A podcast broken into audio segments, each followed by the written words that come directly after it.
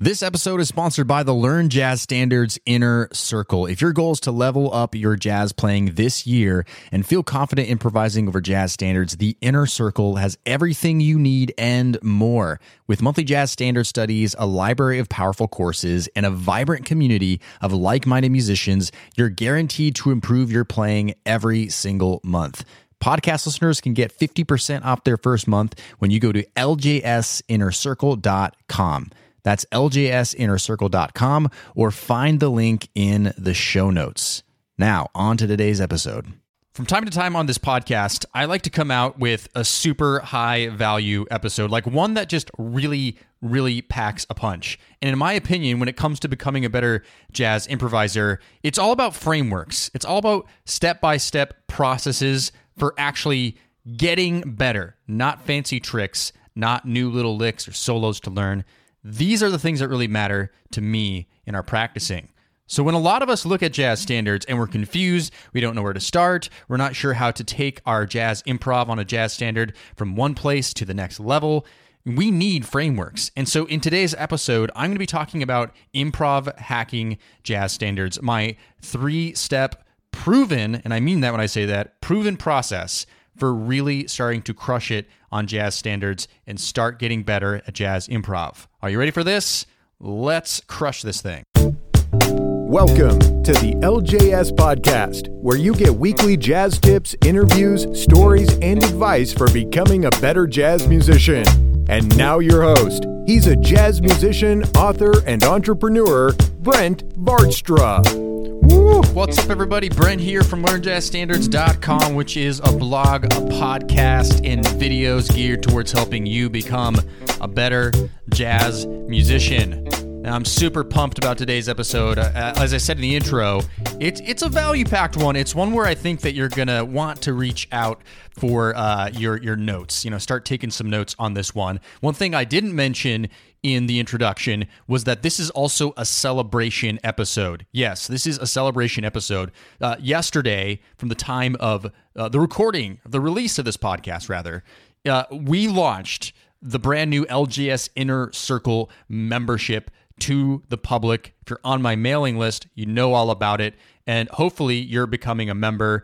Uh, so, this is really a celebration episode as well, just to kind of celebrate the launch of my new membership. If you're not familiar with the LJS Inner Circle, the LJS Inner Circle is uh, my new membership that includes access to all of my courses, access to uh, a jazz standard study a month. We call it the Jazz Standards Club, access to new Basics 101 courses live monthly Q&A sessions with me as well as a really premium community of other like-minded musicians and with practice groups lots of really fun stuff inside. And you know just a little warning for you after i'm done with the content of today's episode, I am going to hard sell you a little bit on this membership. Um, and I'm not trying to offend anybody if you're offended by being sold to, um, but I really do offer this up because I believe it could be a, a really big, huge impact on your jazz playing.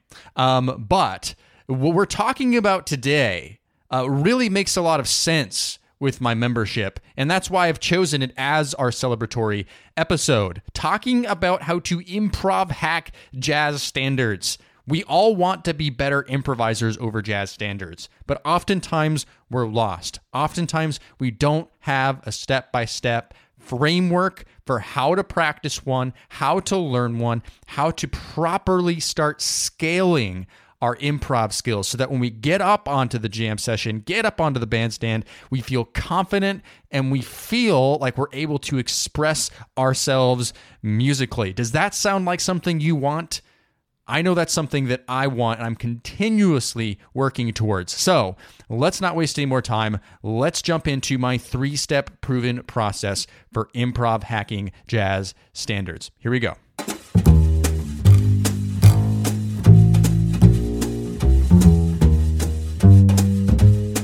Right, step number one of my three step process. Now, step number one uh, is how to learn a jazz standard by ear the right way. So, step number one is learning jazz standards by ear the right way. Um, this is super important. And when we talk about becoming great jazz improvisers, this is really the foundation. And any builder will tell you that the most important part of a building is the foundation.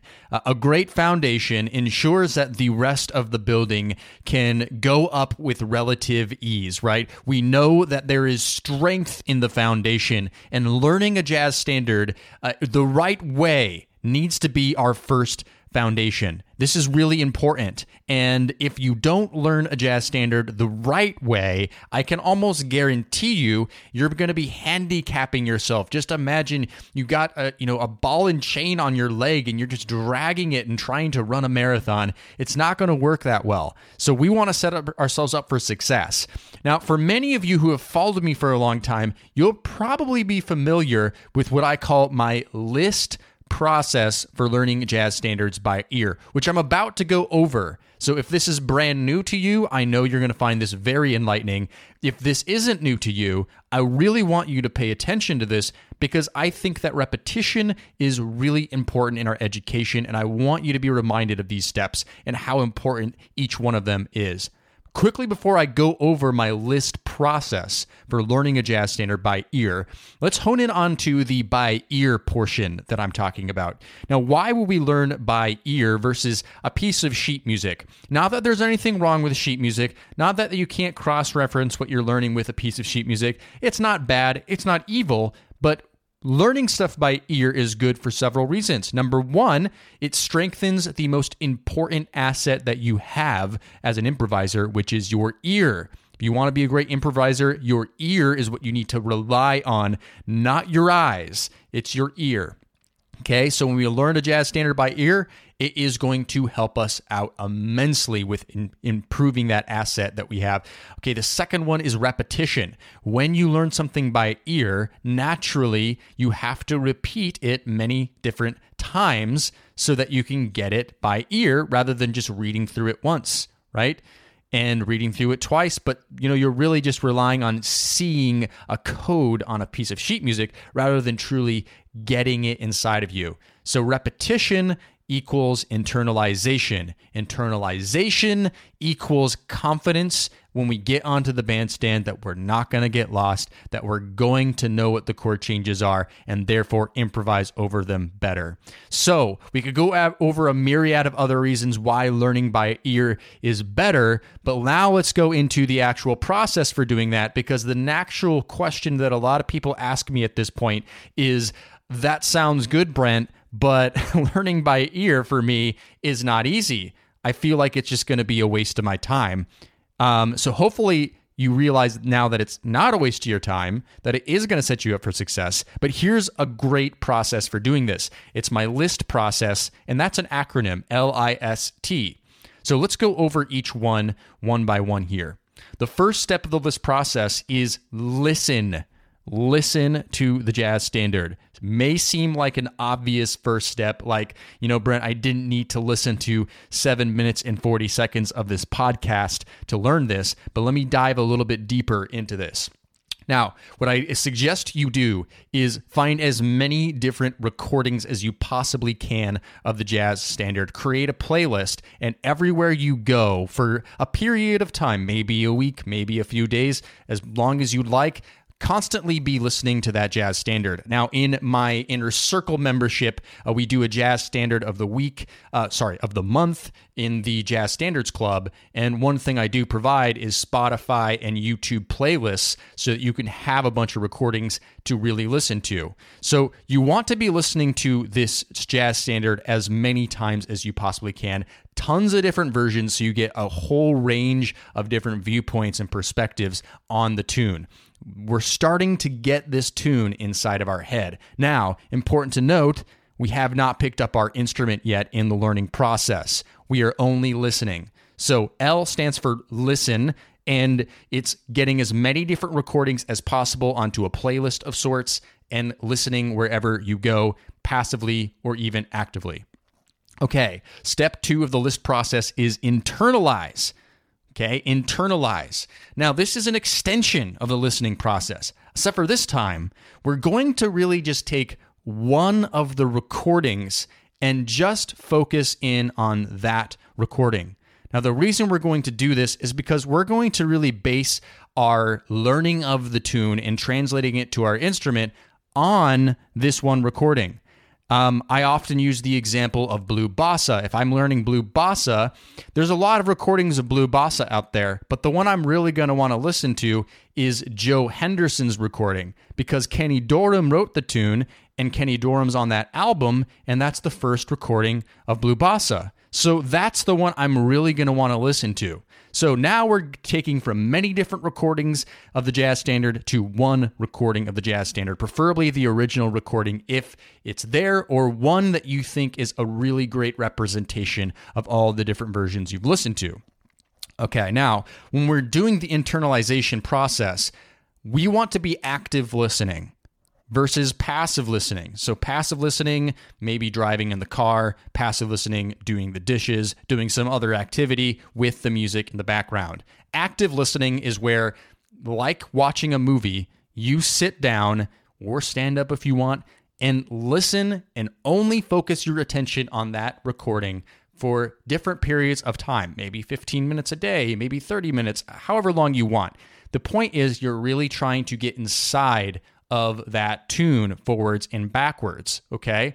So I is internalized. So we started with listening to a bunch of recordings. Now we brought it down to just one recording and active listening, internalization. Now, again, I want to point out to you so far, no one, no one, we have not touched our instrument to learn this tune yet.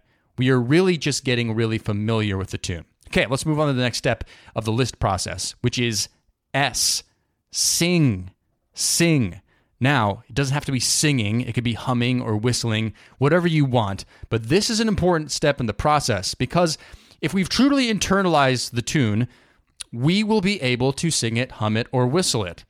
Now, I'm mainly talking about the melody in this particular case because the melody is just a single note line. We can't really sing chords, right? It's not that super easy for us to do that. So, the best thing we can do is at least be able to sing the melody. So, if you can sing the melody, then you're on track to really knowing that tune, right? That way, you're not necessarily having to learn the melody by listening to the recording and translating it to your instrument. You already hear it in your head, and singing proves proves that you know that tune. Now, an extra pro tip like if you're a little bit of a level up from there and you do want to start learning the chord progressions by ear, a good thing to do here is to try to identify the bass notes and sing the bass notes of each chord. So try going and seeing if you can establish what the bass notes are and singing each one. And then if you're a little bit more savvy with ear training, then you can start to fill in the blanks with what quality of chord or what chord progressions you're hearing. And I do have lots of tutorials on hearing chord progressions by ear, but I'm not going to really dive that deep into this right now for the sake of this podcast episode. But that's one thing you can do in the singing process is identifying those bass notes so that that will give you a good start on getting those chord progressions down. Okay, so we've done the singing process. So listen, internalize, sing. The final step of the process is T, transfer. Transfer. Now, for the first time, we are actually picking up our instrument and we're going to take what we're hearing now in our head. We prove that we've internalized through singing, and now we're going to transfer it to our instrument. Okay. So, this is the point where we, you know, technically don't even need the recording. Like we could just like do it by ear at this point from what we're hearing in our head. But this is also a good point to cross reference with the recording again to make sure you're not missing out on any notes. For example, if you learn like a bebop head like Confirmation or Donna Lee, it's unlikely that you are singing things note for note perfectly. It's really unlikely. You may have the essence of it, right? And you can hear it, but you're going to want to really get those exact notes. So, this is where, yes, you do go along with the recording bar by bar and you transfer it to your instrument. However, this process is going to be way, way, way, way, way, way easier because you already have it inside of you. Now, this is what people don't do. They they go straight the first thing they do when they want to learn a new jazz standard, they don't listen to it that much. They may listen to it a few times. They don't sing it, they don't internalize it. They just pick up the instrument and try to learn it by bar, bar by bar. and this is doing it by ear, which I do recommend over sheet music, but this still, you're cheating yourself of truly getting to know this tune. So, this is the last step of the process is to go and transfer everything you're hearing to your instrument. Now, again, as far as the chord changes goes, I would just encourage you to do your best, do whatever you have the best of your knowledge to, and feel free and no shame of cross referencing with uh, with with a sheet piece of sheet music. I mean, that's really the only way you start getting good at this is you learn a bunch of tunes, you start recognizing what chord progressions sound like, and then you just fill in the blanks. Like, okay, it's a two five one and B flat major, and you know, you just start filling in the blanks and hearing patterns. And the only way you can really do that is starting by struggling a little bit and you know feeling free to cross reference with sheet music. Okay, so that's step one of my three step proven process the list process for learning jazz standards by ear. Quick review listen, internalize, sing, and transfer. Now, if you start with learning that jazz standard this way, I can pretty much guarantee you that everything after this is going to set you up for success. Like you're not going to feel um, you know so handicapped when you go through actually approaching your improvisation. Starting out the right way not only will help you remember the tune not get lost in the tune but it's just going to help you understand it so much better so that when you go to improvise that process is completely opened up for you. Okay that's step number one learning jazz standards by ear the right way. Let's move on to step number two. Step number two um, this is what I call mapping out notes in jazz standards. So, step number two is the mapping process for finding what notes are possible to play over a jazz standard. Now, I want to really hone in on something that's very important about this step. This step is not a musical step. It's not very musical, at least. This step is more the here's what we have available to us. It's like if you look at a map and you have a final destination, there are likely many different ways you can get to that destination. I'm thinking about where I live here in New York City. If I want to get to Grand Central Station, you know, I could take my car and we go down this road or this road, or I can take the train and get through the through this train line. Or you know, maybe I'm trying to get to Grand Central Station, but I'm up in Harlem, so it's a whole different set of train lines that I need to take. You know, so there's so many different ways to get to one spot. What we want to do is map out all those different avenues, all those different things that are available to us, and even find the best route, like the quickest route, the most effective route for us to start creating music. And so this is just a mapping process where we are defining the choices that we have through note mapping. Okay, so there are three different phases to the note mapping process. Now, the first process of note mapping that we always start with is chord tone mapping. Okay, chord tone mapping. Now, why would we want to uh, start identifying the chord tones of a jazz standard? The chord tones are really what's going to help us spell out the changes. Now, you listen to great jazz musicians play, and you realize that they're not really just playing scales, right? And they're not just playing, you know, key centers they're outlining chord changes. That's what makes it sound so good is that you can really hear the chord changes come out in their solos.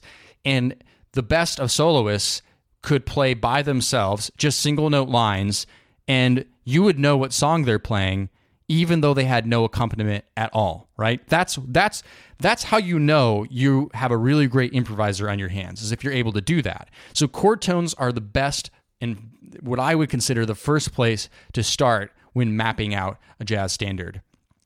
So there's two parts to this. So the first part is of course just knowing what the chord tones are. Now this just comes down to some basics like do you know the the basic formulas for seventh chords? Like a major seventh chord is root, third, fifth, seventh. Uh, dominant seventh chord is root, third, fifth, flat seven. A minor seventh chord is root, flat three, five, flat seven a half diminished chord is root flat three flat five flat seven and a fully diminished chord is root flat three flat five double flat seven so knowing what those are and being able to play those chord changes in all 12 keys is just important that you just know how to spell out all of those uh, those those chords. And so if you don't know how to do that, I would recommend spending just a little bit of time getting familiar. Because the second part of the mapping process is using a tool that we call voice leading. Um, now, voice leading, I've gone over this in a previous episodes, but voice leading is is essentially connecting one chord tone to the next chord tone, the nearest chord tone of the next chord.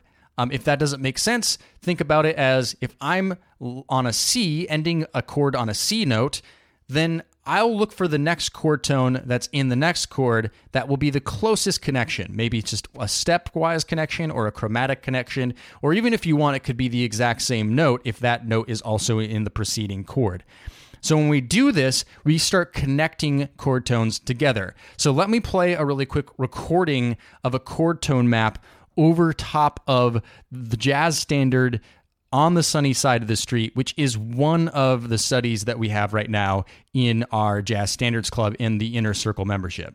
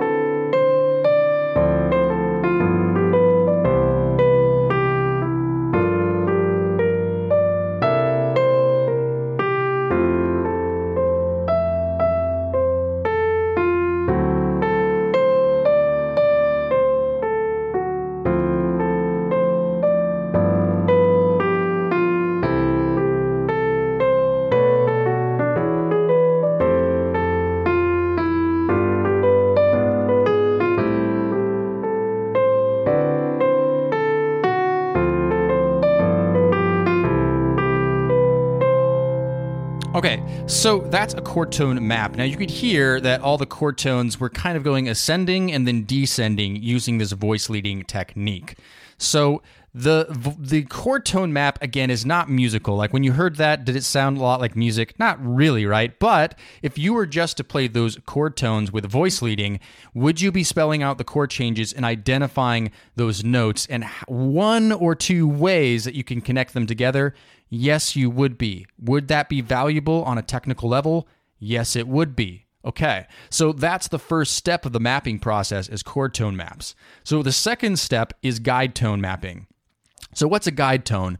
Uh, the guide tones is where we break things down a little bit further from the chord tones and ask ourselves, well, of those chord tones, which ones are the most important notes that we should really be thinking about when we're improvising?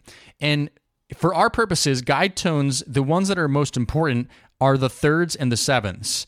And the reason that the thirds and the sevenths of each chord are important is because those are really the notes that change from one quality of chord to the next. For example, the difference between a major seventh chord and a dominant seventh chord is the flat seven. The difference between a dominant seventh chord and uh, uh, in a minor seventh chord is the flat three, right? Now, when we get to the half diminished chord, yes, we have the flat five in there. That does change. However, in general, the fifth is not a very strong chord tone. And if you look at the difference between a half diminished chord and a, do- a, diminished seventh chord, it's the seventh that is the difference between the two of them. So as you can see, what's really going to help us hear the chord changes come out is if in our jazz lines we are aware of where those guide tones are and are resolving to them. So, for example, one really powerful chord tone is the third. And if you ever really want to just spell out a chord change so that no one is going to, you know, have any questions, resolving to the third is a really powerful thing to do. Especially like let's just say you have a 251 chord progression and it's in the key of concert C major, and so you have a D minor 7, uh, F7, uh, sorry, uh, yes, a D minor 7, a G7 and then a C major seven. Well, the third of a C major is E. So if we resolve to that E, it's just going to pop and you're going to hear that C major 7 spelt out like an explosion. And same if you did that to the to the the G7 is if you hit that third of that dominant seventh chord, it would just pop and explode with the sound. So being aware of where the guide tones are in a jazz standard and on the different chords is really helpful. And we would apply the exact same technique to this is that we would use voice leading with guide tones to spell them out. So I'm not going to go through the guide tone mapping exercise right now and show you that, um, but it's the exact same idea. Now, in this particular case, you would play half notes for the guide tones because you're only doing two bars, uh, two two beats. Uh, sorry, two two notes per bar. Um, you know, unless of course you know there's two chords in the bar, so then you would do quarter notes. So you're you know you're just really mapping them out. It's not musical at all, but once you start identifying them and fi- figuring out how to connect them together, it really will help you out a lot. So the third and the final step of the mapping process is scale mapping. So scale mapping is where we basically fill in the blanks. So, and notice that we didn't start with scales. Like one of the most popular blog posts on my website is called 16 Most Important Scales in Jazz. I'm really happy that people love that post, but it kind of goes to show that people love scales so much that sometimes they just go straight to them. They don't go to other means. They just think that scales are going to answer their problems.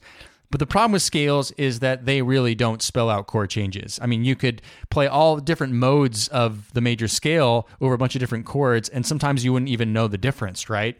So it's important that we don't start with scales. And the way I think about scales is simply filling in the blanks.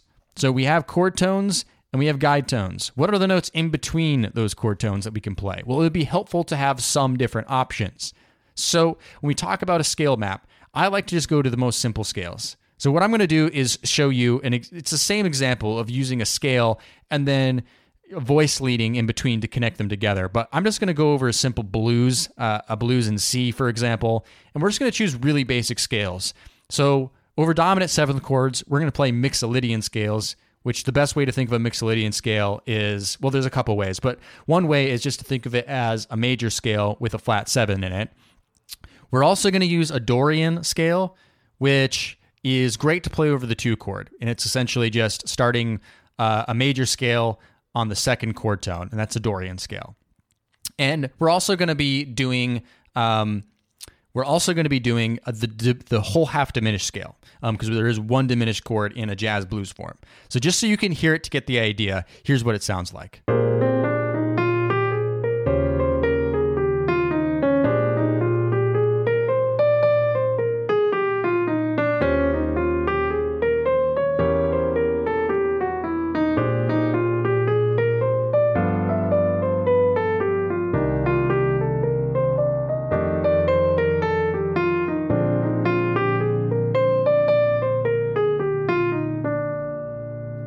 Okay, so again, not very musical, but these are mapping processes, right? So we're really just identifying notes. So what I want to ask you a question really quickly is if you were to learn a new jazz standard and you could play all the chord tones voice led together, all the guide tones voice led together, and the scales voice led together, could do you think that would help you? Like, do you think that that would like at least help you not feel confused about which notes to play?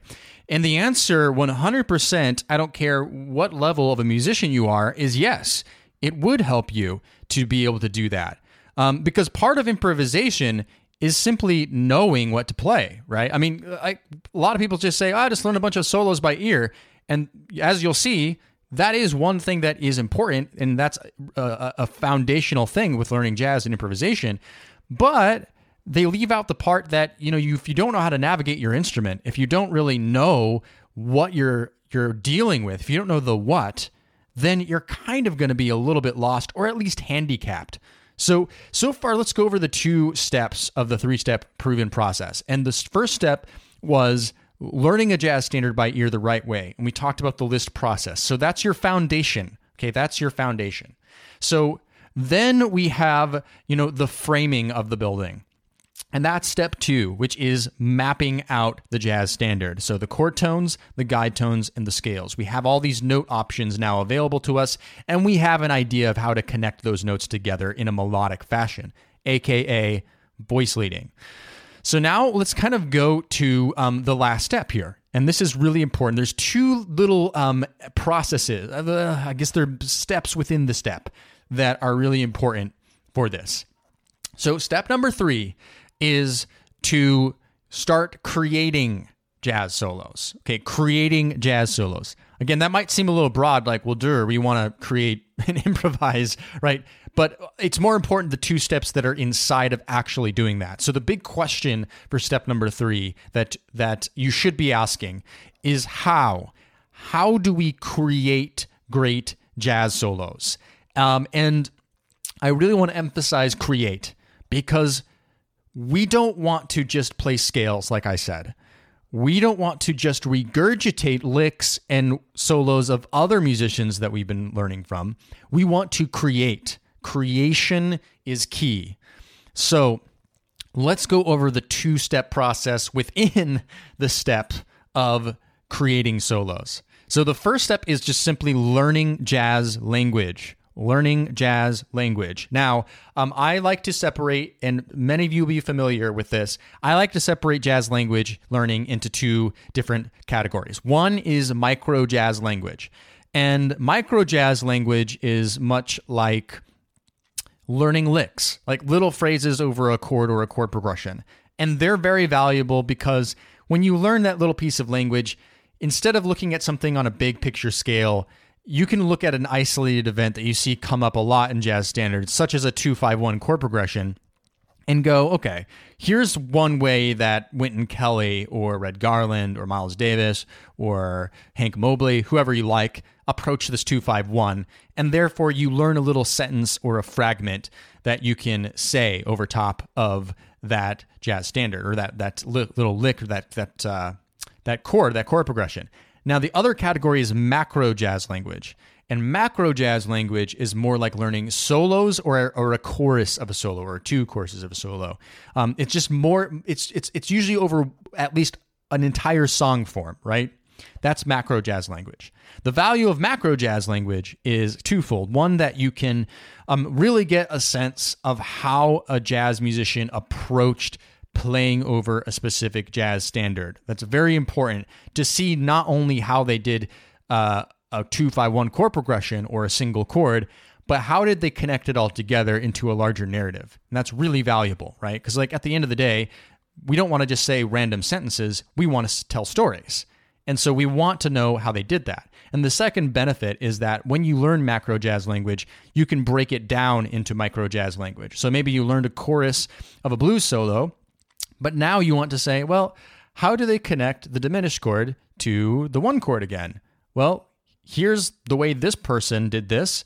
Let me take that into all 12 keys and see if I can't internalize that a little bit better. Now, the other form of macro jazz language that I really, really, really like is etudes. Now, for those of you who don't understand what an etude is, an etude is an exercise, or in our case, a solo that is rec- that is composed over a jazz standard to demonstrate very specific things. So it could be like just actual concepts, like perhaps motivic development or something like that, or it could just be a solo. But it's composed specifically to help you improvise better and learn language over that solo. So I love etudes a lot. They're really helpful in your jazz education. In my inner circle membership, um, when we do our monthly jazz standard study, one resource I provide is an etude over top of that jazz standard to help you start learning language. And I hire um, a professional jazz musician, professional jazz musicians to rec- to compose and record these just for our inner circle members. So I'd like to just show um, one etude over top of On the Sunny Side of the Street, which was um, the first study that we did for our founding members a month ago. Um, so you can get an idea. It's a very simple recording. It's just you know left hand piano and right hand piano um, without comping a lot, so you can really hear it very clearly.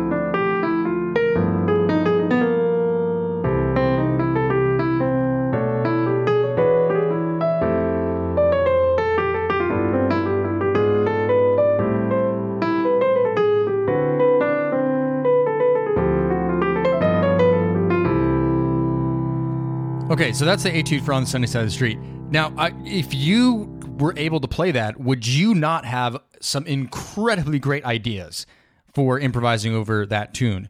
100% you would. Like, yes. Like, if you could actually do that, I mean, think about what you could start creating for yourself. Now, here's the problem that I hear everybody tell me. I mean, this is just like if I could just like make a recorded message for this, um, it would probably save me a lot of time in my email inbox. But people constantly ask me, whenever I try to play a lick that I learned or a part of a solo I learned when I'm improvising, I freeze up and I can't do it fast enough or it doesn't happen organically and I'm just not able to do it very well. How do I take the music that I've learned from other people and incorporate it into my solos? And here's the answer that might shock you you don't.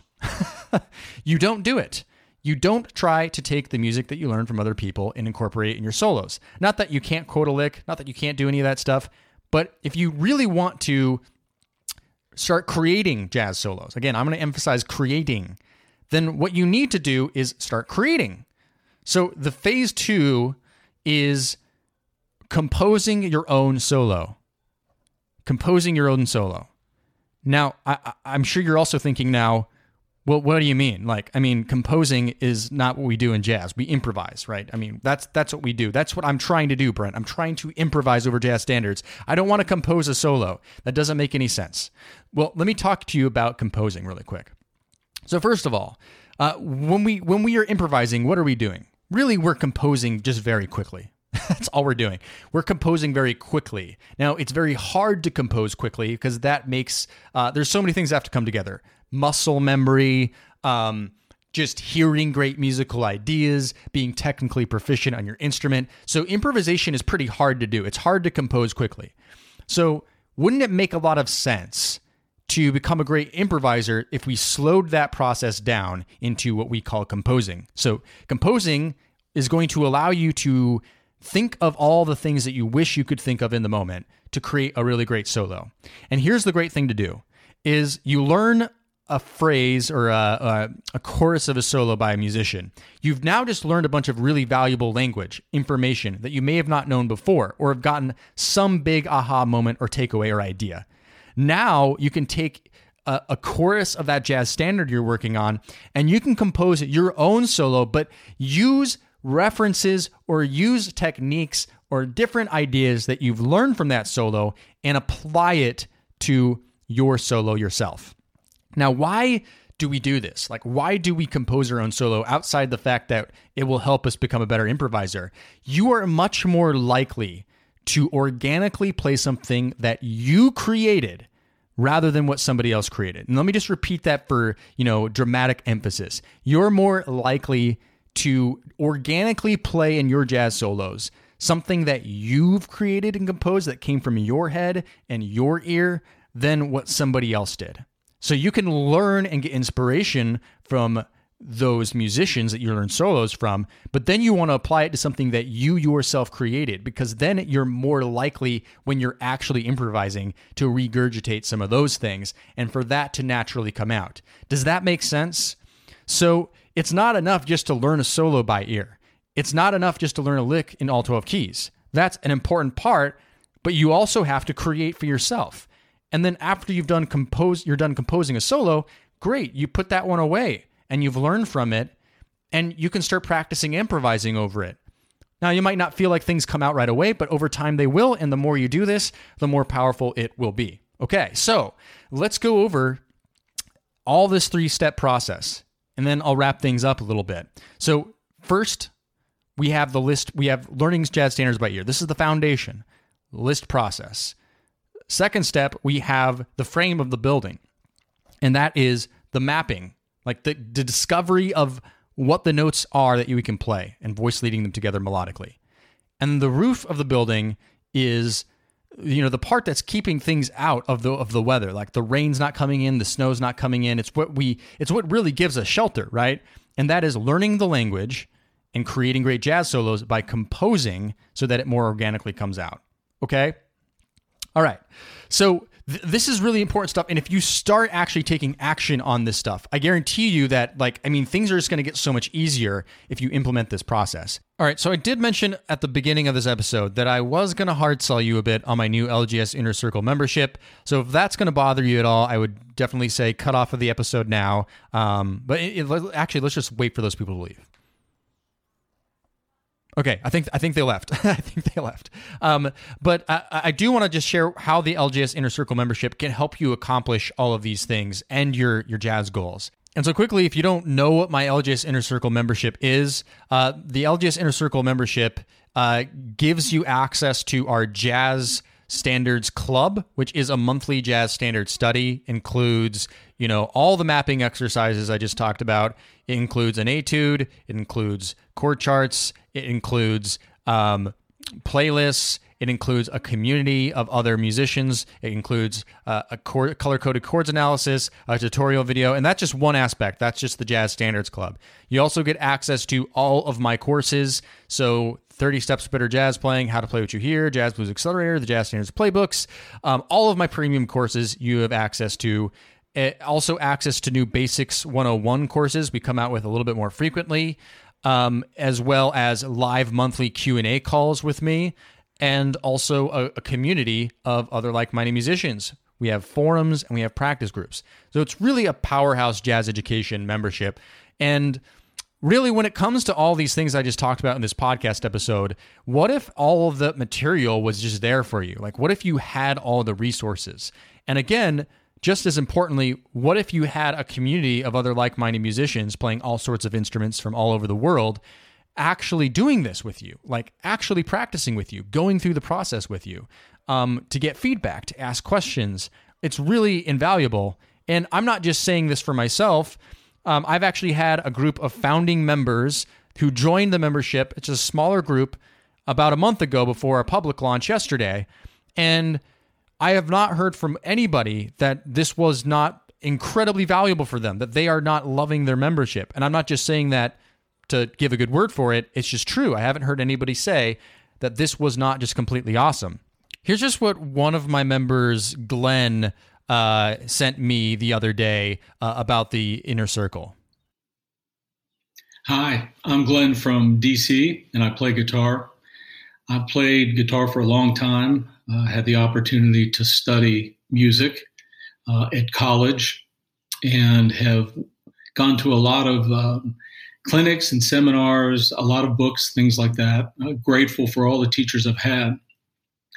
But I feel like uh, there's something that uh, Learn Jazz Standards, Brent and his team have brought to the table, which was different. And that is uh, there's so much information out there, right? Especially now that there's so much available on the internet, so many YouTube videos, so many books, so many things. And uh, it's hard to know where to focus your time. And I feel like they have brilliantly distilled uh, the most important things, uh, been able to uh, communicate them and give them uh, a form where you can actually apply them and have progress. And I think that's been my story. I've been part of the inner circle now just for a short time, but it brings together all those things beautifully.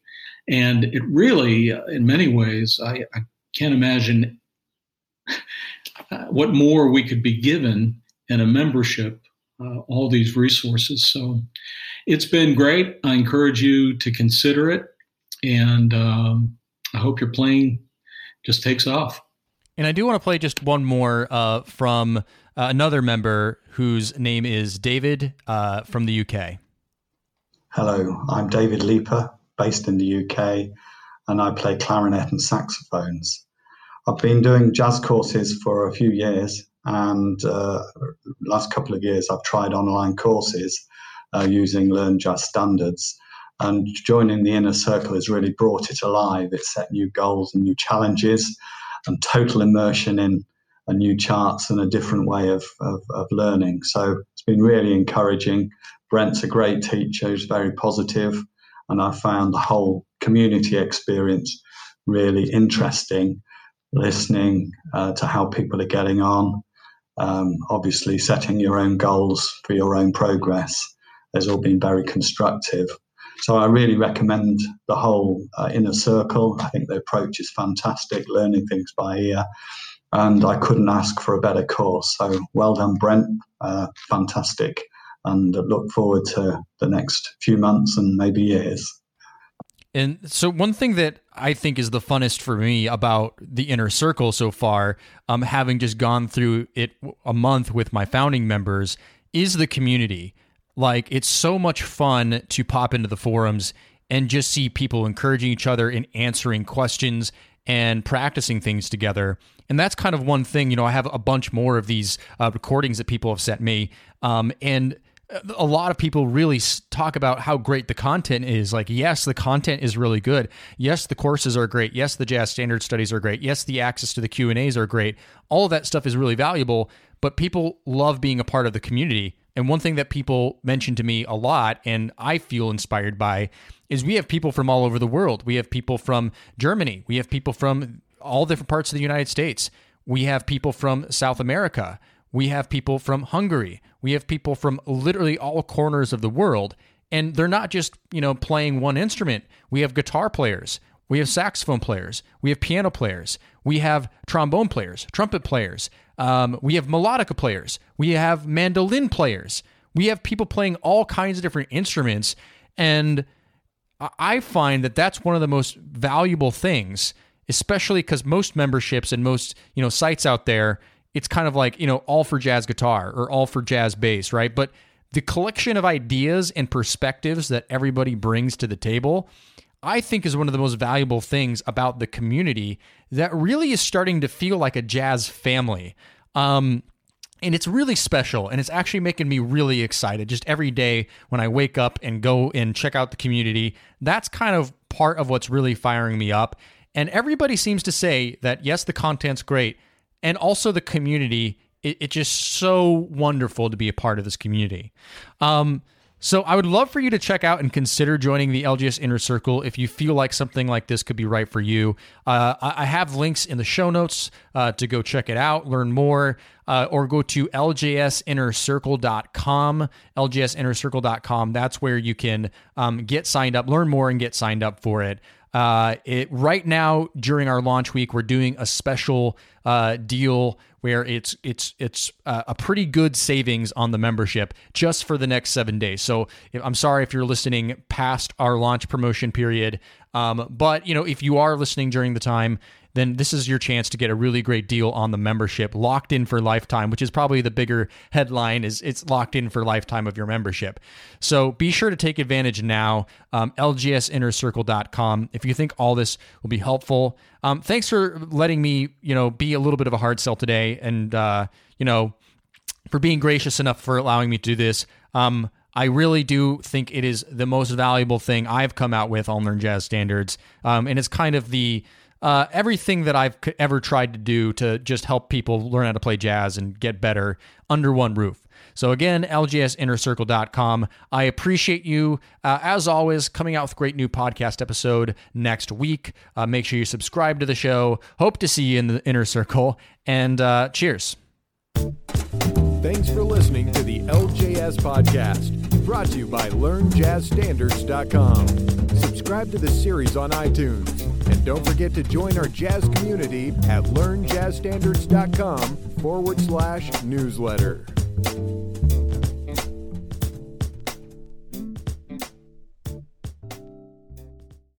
Hey, podcast listener, would you like to ask me a jazz question and get it answered here on the show? Then go to learnjazzstandards.com forward slash ask. That's learnjazzstandards.com forward slash ask.